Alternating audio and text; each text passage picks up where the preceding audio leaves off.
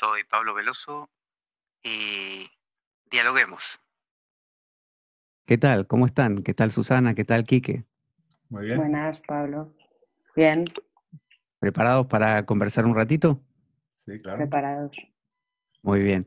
Bueno, la idea es que, que pongamos, como se dice, la bola a rodar y, y algún tema se proponga y sobre eso vayamos dialogando. ¿Alguien quiere sugerir algo, proponer algo? Bueno, a ver, hemos eh, sopesado varios temas, pero al final nos hemos decantado por hablar sobre el amor incondicional.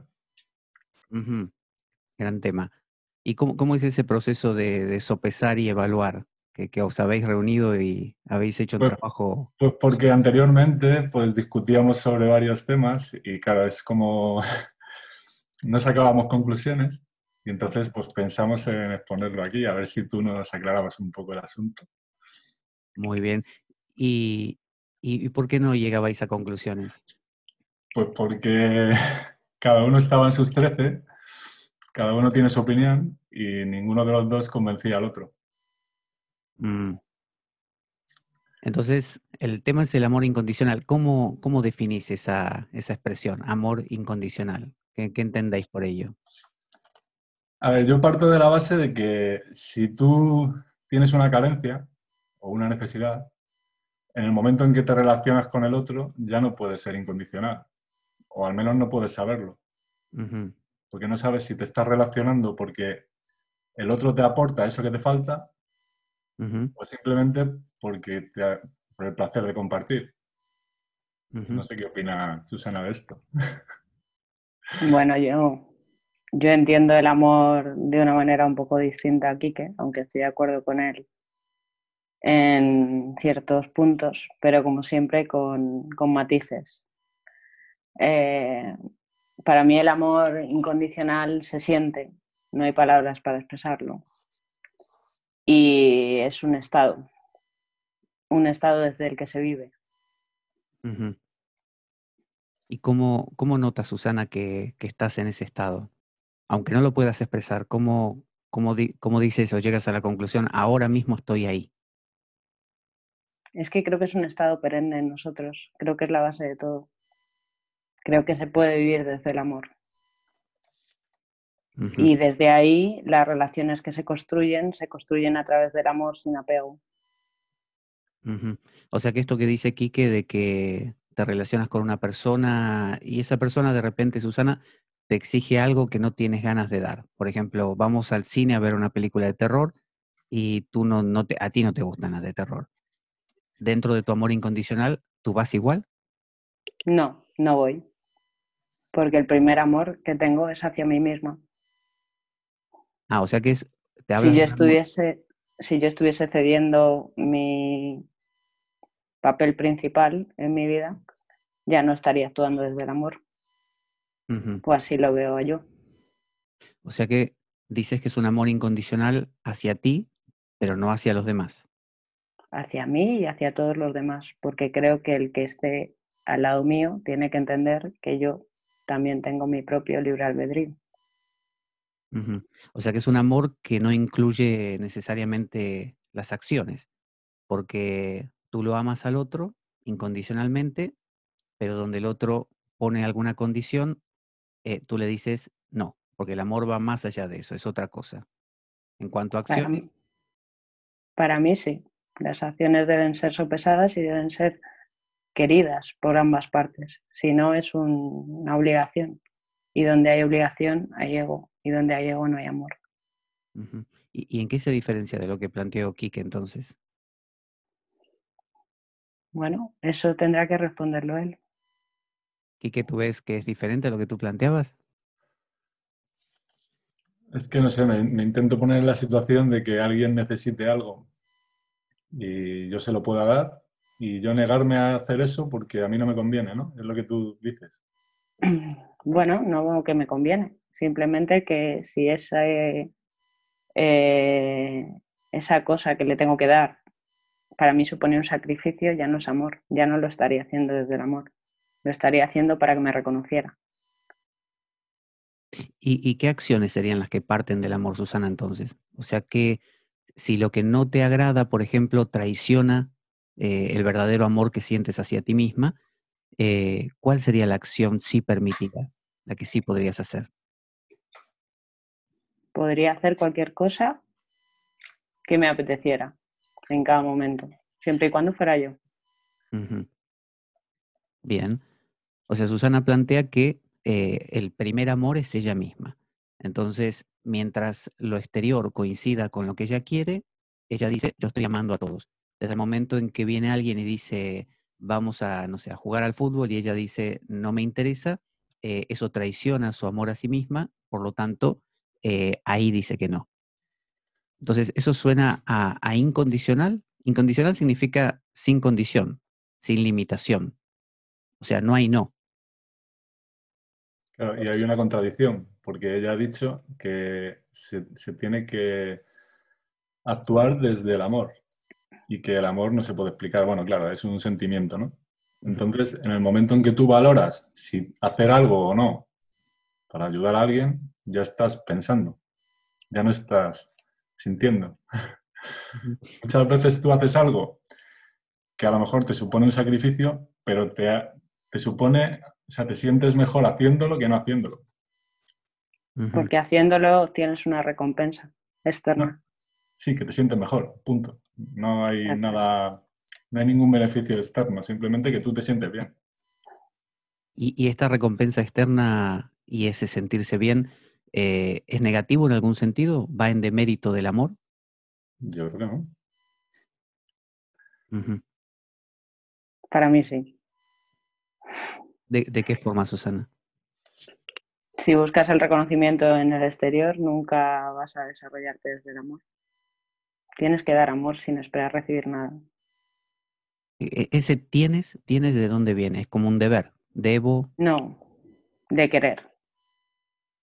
Pero tener y querer no son lo mismo. Si yo quiero salir a caminar es una cosa y tengo que salir a caminar es otra.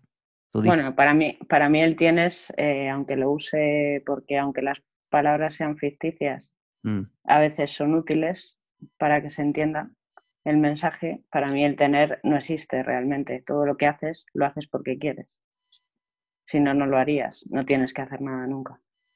¿Tú no haces nunca nada que no quieras? No. Todo lo que haces durante el día es porque te apetece completamente. Todo si no, no lo haría. Por ejemplo, si tú estás cansada un día de trabajo y tienes ganas de volver a casa y echarte en la cama a descansar, tú dices en cualquier momento, me voy a casa. ¿Listo? ¿O te quedas mm, trabajando? Depende. Si quiero conservar mi puesto de trabajo y ahí hay un quiero, me tendré que quedar trabajando. Ah, vale, vale. O sea que esos quieros implican soportar cosas que quizá no te agradan del todo. A veces sí, pero porque hay una ganancia por debajo siempre, un querer siempre. Bien, entonces ese querer presupone algunas cosas que no te agradan del todo y por lo tanto limitaciones. A veces sí, a veces hay limitaciones, pero mm. que aceptas de una manera inconsciente, yo creo. y, y, tú quieres entonces amar. Esa es tu querencia. Yo no quiero amar, es que no concibo otra manera de vivir si no es desde el amor. Por eso tú decías que el querer es algo que es espontáneo, ¿no? que no es un tener que. De hecho, mm, creo que en cuanto empiezas a, poner palabras, a poner eh, esas condiciones de las que hablábamos antes, eh, es cuando se destruye realmente la idea del amor, porque se vuelve un amor romántico, un amor de otro tipo. Y ahí es donde estoy de acuerdo con Quique, que si nos desarrollamos desde ese amor de tú me vas a cubrir a mí una carencia, pues eso ya no es amor. ¿Tú Quique qué piensas de lo que dice Susana? Pues eso, que eh, no es amor, se convierte en un negocio, una transacción. Cuando, cuando esa persona deja de darte eso que tú necesitas, pues cambias, cambias de negocio, buscas otro cliente, digamos, otro proveedor. Pero lo, que estabais diciendo recién, o lo que decía Susana, de, eh, de que si hay algo que a mí no me gusta demasiado, pero lo soporto porque hay un querer eh, ulterior, hay otra cosa detrás que sí amo, ¿no? Entonces yo amo, no sé, eh, la felicidad de ganar carreras, entonces soporto tener que hacer deporte y entrenar porque me gusta ganar carreras. ¿No es eso una negociación? Contigo mismo. Mm. Sí, claro. Es una negociación contigo mismo. Entonces, ahí... Porque hay un bien, hay un bien mayor. O sea, tú antepones el amor ante todo lo, todo lo demás que te resulta incómodo. Es que ni siquiera lo ves. O sea, para ti no es incómodo, como para mí, por ejemplo, no es incómodo llevar a mi sobrina al parque de atracciones. Aunque yo no quiera ir, pero yo me siento bien haciéndola feliz. Entonces, es un bien mayor. Entonces, el amor que no se puede definir con palabras, que es un amor más allá de los conceptos, que es un amor, decíais, que, que está siempre por debajo, que ya preexiste, es un amor que se negocia. Yo creo que no. Yo creo que el, el amor verdadero no se negocia. O sea, simplemente me sale hacerlo, me sale amar y amo, ya está, es que no hay más. O sea, es lo que tengo, no tengo otra cosa. Pero ahí no, no es en un estado ideal, ahí estamos hablando de un amor abstracto, eh, como decía Susana, el amor más allá de las palabras, pero a la hora de, de vivir hay una negociación, acabáis de decir. Hay un, esto sí, esto no, quiero ganarlo de más allá, por lo tanto, como amo aquello también, es parte de mi amor. Pero, Entonces, pero hay negociación cuando, desde dónde se ama. Esa es, esa es la, esa es la cuestión, yo creo. Porque si yo eh, amo a mi sobrina, por ejemplo, y la llevo al parque de atracciones, mm, pero yo sé que en el parque de atracciones pues me lo voy a pasar yo también bien, pues entonces estoy pensando en mí más que en ella, ¿no? Bueno, en realidad es, lo estoy haciendo para divertirme yo. O sea, yo aprovecho que mi sobrina quiere ir para ir yo también. Pero sin que- embargo, es lo que decía Susana, el amor a sí misma como base. Claro, esa es una forma de, ahí estoy, pues eso, amando desde el ego, desde el beneficio personal. ¿Por qué? Porque yo me aburro en casa y necesito algo que me saque de casa. Pero también se puede amar sin, ¿desde dónde? Desde, pues simplemente porque te sale, porque lo sientes y porque es lo que tienes que hacer, ya está. Es que no, no es un tienes que, es un que lo sientes así. Entonces no supone sacrificio mm, y tampoco es tampoco pasa nada si no lo haces. Esa es la cuestión. Si yo no voy, no pasa nada. Y si Pero- voy, Pero si el amor es algo que, que ya subyace, que ya está presente y solo hace falta, decís, identificarlo. O sea, uno tiene que estar atento a qué quiere ese amor. ¿Es así? Yo creo que no. a ver, ahí empieza la negociación. ¿Cómo es eso? Si yo discrimino, digamos que una forma de decirlo es que yo tengo el amor, ¿vale? Entonces yo lo doy y ya está. Como, como hace el sol cuando calienta. El sol cuando calienta no mira a quién calienta. Pues es lo que tengo, es lo que soy, es lo que me sale. A mí alguien me pide un favor y aunque sea un desconocido, pues si le puedo ayudar, le ayudo. No quiere decir que yo tenga amor incondicional, yo no estoy en ese nivel, pero, pero es como yo lo vería si fuese realmente amor. Que todo lo demás eh, eh, cubre una necesidad. Entonces, en el momento que hay necesidad, hay manipulación. Pero ¿qué diferencia hay entre cubrir necesidades y, y buscar esta optimización del amor? Esta negociación que permite conseguir ese, ese, no digo placer, digamos amor todavía, el amor último. Yo creo que el, el amor no busca nada. Simplemente es... Y, el- y lo que no es amor, o sea, cuando se ama desde el ego, que no es amor, pues en, te- en teoría tú estás buscando algo que te falta. Entonces, pues manipulas, negocias. Ya no te sale de dentro, ya estás maquinando a ver cómo conseguir eso que quieres. Y para eso pues usas estrategias y manipulas. Pero ¿qué diferencia hay entre eso y lo que habéis dicho de, de generar prioridades, de, de decir, mira, a mí la película de terror no me gusta porque... O bueno, o tú cuando decías esto de ir al, al parque con tu sobrina y, y decir, bueno, priorizo eso a, no sé, a tener que ponerme a trabajar con el ordenador, porque amo mucho más hacer eso. ¿No hay ahí una negociación por sobre el amor? O sea, ¿dó- ¿dónde, dónde se manifiesta verdaderamente el amor? ¿Tien- ¿Tiene una acción directa o siempre tiene que estar procesado por, por lo que yo voy a organizar? Claro, pero es que lo que ha dicho Susana antes, en- en no se piensa. O sea, es que a mí, me, a, a mí automáticamente, si, si yo estoy haciendo algo, lo que sea, que es prescindible, que no es que tenga que trabajar ni nada de eso, y me viene mi sobrina y me dice llévame al parque, pues la llevo. Es que es automático, no pienso so- en pros y en contras. ¿sabes? Mm. O sea, que sale, sale, punto. Y no sé qué opina Susana, que no habla. ¿Qué opinas, Susana? Bueno, no sé. Una flor se pregunta a sí misma si se ama. ¿Tú, tú eres una flor? Yo soy un ser igual que una flor, claro. ¿Tú tienes, No me, pre- no me pregunto a mí misma, cuando hago esa pregunta ya estoy perdiendo el amor, yo creo. tú, tú planteas entonces, tú, digamos, tu hipótesis es que uno debe comportarse como una flor, como un vegetal. Bien. O sea, yo una flor voy y la arranco, no se queja. La huelo o la regalo y la flor no va a decir absolutamente nada. ¿Tú eres así? A veces sí. Cuando no me posee el ego, sí. Ah, o sea que entonces ese amor se ve manchado por algo.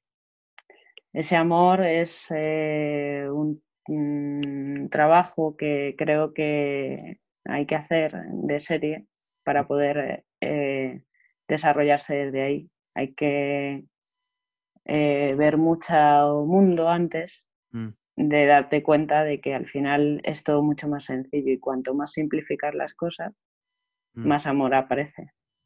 E- Ese es el, ese es el dilema, digamos, cartesiano por excelencia, que es el de cómo, cómo conectar lo corporal, digamos, o lo mental con lo espiritual, con el espíritu. Eh, ¿cómo es que tú puedes eh, inteligir, o sea, desde la mente, sacar conclusiones de eh, cómo favorecer ese amor? Porque tú dices, cuando funciono desde el ego, ¿no? Cuando tengo un comportamiento que tapa como una nube tapa al sol, eh, ¿cómo, cómo descubres cómo es el destapar? ¿Cómo llegas a esa conclusión? Pues con el silencio. ¿Cómo se Yo creo, en el silencio, yo creo que cuando el amor aparece, se calla todo. Claro, pero tú dices que el amor es tapado por el ego. Entonces yo te pregunto, si es tapado por el ego, a diferencia de una flor, que, es flor y nada más, tú tienes un intelecto y ese intelecto funciona y es social. ¿Cómo haces para distinguir desde ese intelecto cómo llegar a ese silencio? ¿Cómo te llevas a ese silencio? Pues dándome cuenta de que con, desde el intelecto, cuando vivo en el pasado o en el futuro, cuando estoy pensando en quién fui, que ya no soy, Mm. y quién podría ser, que todavía no existe, estoy saliendo de un estado de presente, que es donde el ego no puede vivir. O sea si que estoy en el presente, disfrutando el momento, el aquí y el ahora, no, puedo, no puede existir más que amor.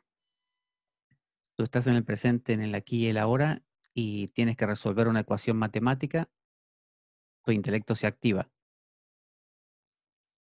Si yo lo hago activarse, sí. Uso yo el intelecto, no me usa él a mí como vehículo. Y, y- y ese yo que está detrás del intelecto, ¿cómo sabe cuándo es el- el- la activación correcta del intelecto? ¿Cómo, cómo tiene la capacidad de discernir esto es lo bueno para que fructifique el amor, esto no? Ese intelecto no tiene que decir si tiene que fructificar el amor o no. El amor está de base.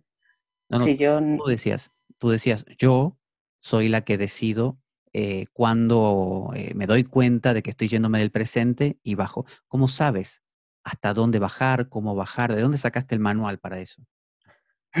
no hay un manual, hay una experimentación personal además. No a todo, no hay una clave ni hay una píldora mágica que le puedas dar a alguien Mm, y contarle. Cada uno tiene que vivir su propia experiencia. De hecho, la de otros creo que no sirve, porque a cada uno le sirve una cosa. Ese es otro tema que hablábamos ayer, que es eh, si tú puedes aprender de alguien. Mm. Yo, yo le decía que la experiencia de otro me puede servir a mí para no cometer sus errores. Que luego yo saque mi propia interpretación. Por ejemplo, París es súper bonito porque no sé qué. Y luego yo voy a París y no me gusta. Sí, ¿Vale? Eso es una cosa, porque es algo Pues que depende del punto de vista de cada uno. Pero si yo, por ejemplo, te digo, yo he ido por ahí y había un agujero y me caí.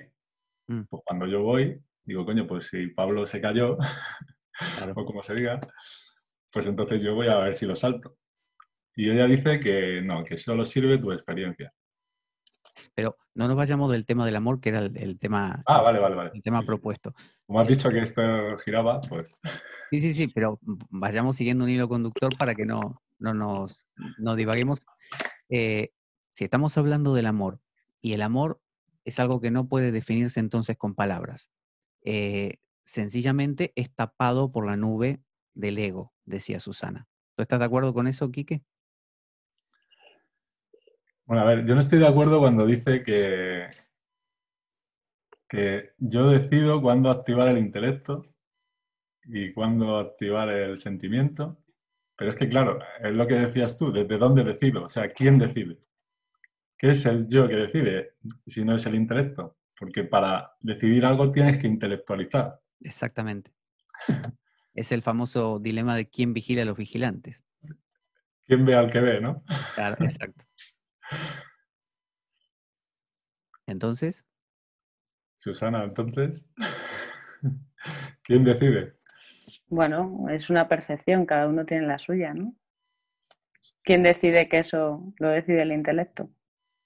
Alguien lo tiene que decidir. ¿Quién dice que el intelecto es el que controla? Y el que está. tú, tú decías, Susana, para volver a lo, a lo que decías, que tú eres la, decías así, yo, no, no sé a qué te referías con yo, pero yo soy la que decido eh, cuándo me estoy yendo del presente, ¿no? No, yo soy la que me doy cuenta cuando me Bueno. estoy yendo del presente. Bien. ¿Y ese yo quién es? El ego. Por eso se da cuenta. O sea, el ego se da cuenta de que se está pasando de la raya, digamos. Sí. Mi yo ego- egoico se da cuenta de que intenta hacer algo para conseguir algo. Y entonces, ¿qué hace? Pues tiene dos opciones, seguir adelante, pero desde una perspectiva consciente de lo que estás haciendo, o volver al presente, en el que no esperas nada y te desapegas del resultado. Si yo, por ejemplo, ahora que estoy hablando contigo, tengo un resultado sobre esta conversación o, o estoy apegado a un resultado, no la disfrutaría desde el amor. Bien. Sin embargo, como no me apego al resultado, lo disfruto con amor y pongo el amor sobre la mesa. Bien. O sea que el, el ego decide, por alguna razón, acallarse para poder disfrutar del amor. Mm, No, el ego no lo decide, decido yo desde el ego acallarlo, Pero, lo distraigo. pero me dijiste que ese yo era el ego. Tú dices yo desde el ego. Sí, sí, el- siempre que haya un yo va a haber ego. Pero tú, No puedo hablar de, de otra manera, porque si, si quisiera hablar sin ego, tendría que estar en silencio para mí, según yo. entonces, yo, ¿quién es? ¿El ego? Sí, sí, siempre habla el Vale. ego. Vale. Entonces, si el ego tiene dos opciones, acallarse o mantenerse en su ruido, ¿no? Eh, y si se acalla, va a disfrutar del amor. Esa decisión, ¿qué Mi lo- ser va, va, va a expresarse desde el amor, no es que lo disfrute, nadie lo disfruta. Pero- Porque si lo disfrutase, tendría, estaría la mente. ¿Cómo sé que estoy disfrutando algo si no meto al ego otra vez? pero te das cuenta que, que vas agregando cada vez más palabras. Ah, est- Estaba Sí. yo, eh, el ego, ahora está el ser y el amor. Ya somos un montón, una multitud. Somos un montón de cosas, por eso es decir eh, yo soy esto, para mí es una rata. Soy esto y mucho más. Bien. Volvemos entonces a esto. Si, si el ego eh, toma una decisión respecto al, al pensamiento de acallarse o acallarlo o mantenerse en ruido. Si se mantiene en ruido, no se contacta y no disfruta del amor. Si se acalla, disfruta del amor. ¿Qué no, no es así. Dime. No disfruta nadie del amor. ¿Qué Mm. es disfrutar? Me dijiste tú que disfrutaba del amor. Entonces ahora no disfruta. Bueno, que, que me expresaba desde el amor, perdona. Si te he dicho disfrutar, corrijo. Me he ¿Qué equivocado. ¿Qué motivaría al ego, que es el agente, el que toma la decisión, a tomar este tipo de decisión? En lugar de estar en ruido, silenciarse. es que yo creo que hay veces que esa decisión no se toma en consciente desde el ego. O sea, se, la toma el ego, evidentemente, pero no, no la tomas tú. La tomas desde un inconsciente. Hay algo dentro de ti que te dice, cállate. Ah, y ¿Por ese qué te algo, callas? y ese algo es otra cosa más. Mm. Algo mucho más profundo. Lo que pasa es que eso es como una especie de petición de principio, es como que vamos a postular un ente atrás del ente para que sea el que explique por qué pasa lo otro. Te das cuenta que así no podemos seguir un, proceso lógico, porque si siempre postulamos una cosa más atrás, ¿Y quién dice que la vida es lógica? ¿tú Kike estás de acuerdo con eso? A ver, como decían en la película de los crímenes de Oxford, eh, un solo dato lo cambiaría todo. Entonces, eh, yo creo que nos faltan datos. Nos falta, a ver, digamos que nosotros somos la pelota y la pelota ya lleva un impulso, pero no sabemos ni cómo se ha dado ese impulso ni quién lo ha hecho, pero la pelota ya está en movimiento. Entonces estamos maquinando aquí con la mente, eh, intentando prever dónde va a acabar la pelota, pero nos falta el dato. O sea que si tuviéramos suficientes datos, podríamos alcanzar qué? No, supongo que la verdad, ¿no? Pero no, no suficientes datos, a lo mejor simple con un- simplemente con uno. Un dato ya lo cambia todo. ¿Y quién, quién yo, si yo te doy un dato de mi vida que no conoces, tú cambias, tu percepción de mí cambia. Pero respecto al amor, ¿quién sería el proveedor de ese dato crucial? No lo sé. Pero que falta un dato es evidente, porque si no estaríamos todos de acuerdo. ¿Deberíamos estar de acuerdo? Si, si nos falta un dato, si, si te falta una- un, un número en la- o una incógnita en la fórmula, no puedes resolver la, la ecuación. Pero ¿qué implica resolver la ecuación? ¿Que para todos vale lo mismo? ¿Que todos estamos de acuerdo en que, no sé, el agua moja? Bueno, eso es, es una convención, ¿no? que el agua moja. Hemos llegado al acuerdo de que el agua moja. Por eso yo te digo, mira, he recabado todos los datos que se pueden recabar, hice una investigación con un grupo de investigadores acerca del amor y mi conclusión es esta. ¿A ti te vale? ¿Y cómo sabes que tienes todos los datos? Nunca Ah, puedes estar seguro de que tienes todos los datos. Entonces ahí ha- hay una especie de, de hambre de datos y nunca te, se ta- No, satisface. no, no, no te estoy diciendo que haya que buscar todos los datos, estoy diciendo que nos faltan. Entonces, lo que hacemos es elucubrar. Sí, vale, pues está bien hacerlo para intentar entender, pero nos faltan datos. Pero No quiero decir que tenga que buscarlos, ni que los vaya a conseguir, ni nada de eso. Simplemente que nos faltan, que es una evidencia. pero tú dices, nos faltan datos y pum, se acaba la conversación. No, no, no se acaba. No, porque te que está bien tratar de entender, aun faltando datos, cómo podría ser, porque es, es así. Pero no, no significa que, que con un solo dato cambie todo. Con respecto a cosas como el amor, que, que es un concepto, es algo concebido por el propio ser humano, no es una mesa que está ahí afuera, aunque también es una conceptualización, pero bueno, es un concepto más abstracto, ¿no? Entonces, eh, es un concepto eh, que se explora desde la propia mente, desde la interioridad. Pero tú dices que hacen falta datos, ¿no? Como leer en un libro lo que haya escrito un psiquiatra, lo que haya escrito un psicólogo, lo que haya escrito un filósofo. Tú para, para llegar a esas conclusiones y sacar, y para que todos lleguemos a esas convenciones, hemos tenido que recibir información del exterior. Bien, esa información del exterior se complementa con una reflexión, con esa lógica de la que hablábamos recién. Claro. En eso se basa el pensamiento, en contraponer cosas. Pero tú postulas que hay una especie de verdad detrás a la que se puede arribar si se tuvieran todos los datos.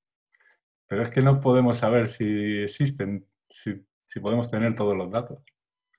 Yo solo digo que, que un solo dato cambia todo. Eso Bueno. es lo que digo. No digo que, que exista esa posibilidad, ni que lo vayamos a conseguir, ni que haya que buscarlo siquiera. Claro, pero solo ve que, ve que acabamos de hacer como un bucle ahora en la conversación, es abrirnos a, a cuántos datos hacen falta, si se consiguieran los datos, que un dato cambia todo, pero ya no estamos hablando del tema original, que es el tema del amor. del amor. La idea, la, Claro. idea, la idea era explorarlo nosotros mismos. Hemos llegado al, al final de nuestro tiempo de hoy y Y bueno, muchísimas gracias. Hemos hecho una, una exploración hasta donde nuestro tiempo lo permite y yo creo que todas estas investigaciones son, son valiosas porque ponen en, en cuestionamiento cosas que a veces uno da por sentadas. No sé qué Sí, les pues, parece. pues claro, nos hemos ido por los cerros de Úbeda, pero bueno. Muchas gracias, Pablo. A ti, a ti, Susana, y a ti, Quique. Ya volveremos a, a conversar otra vez en un dialoguemos. Cuando quieras. Hasta la próxima. Venga. Chao.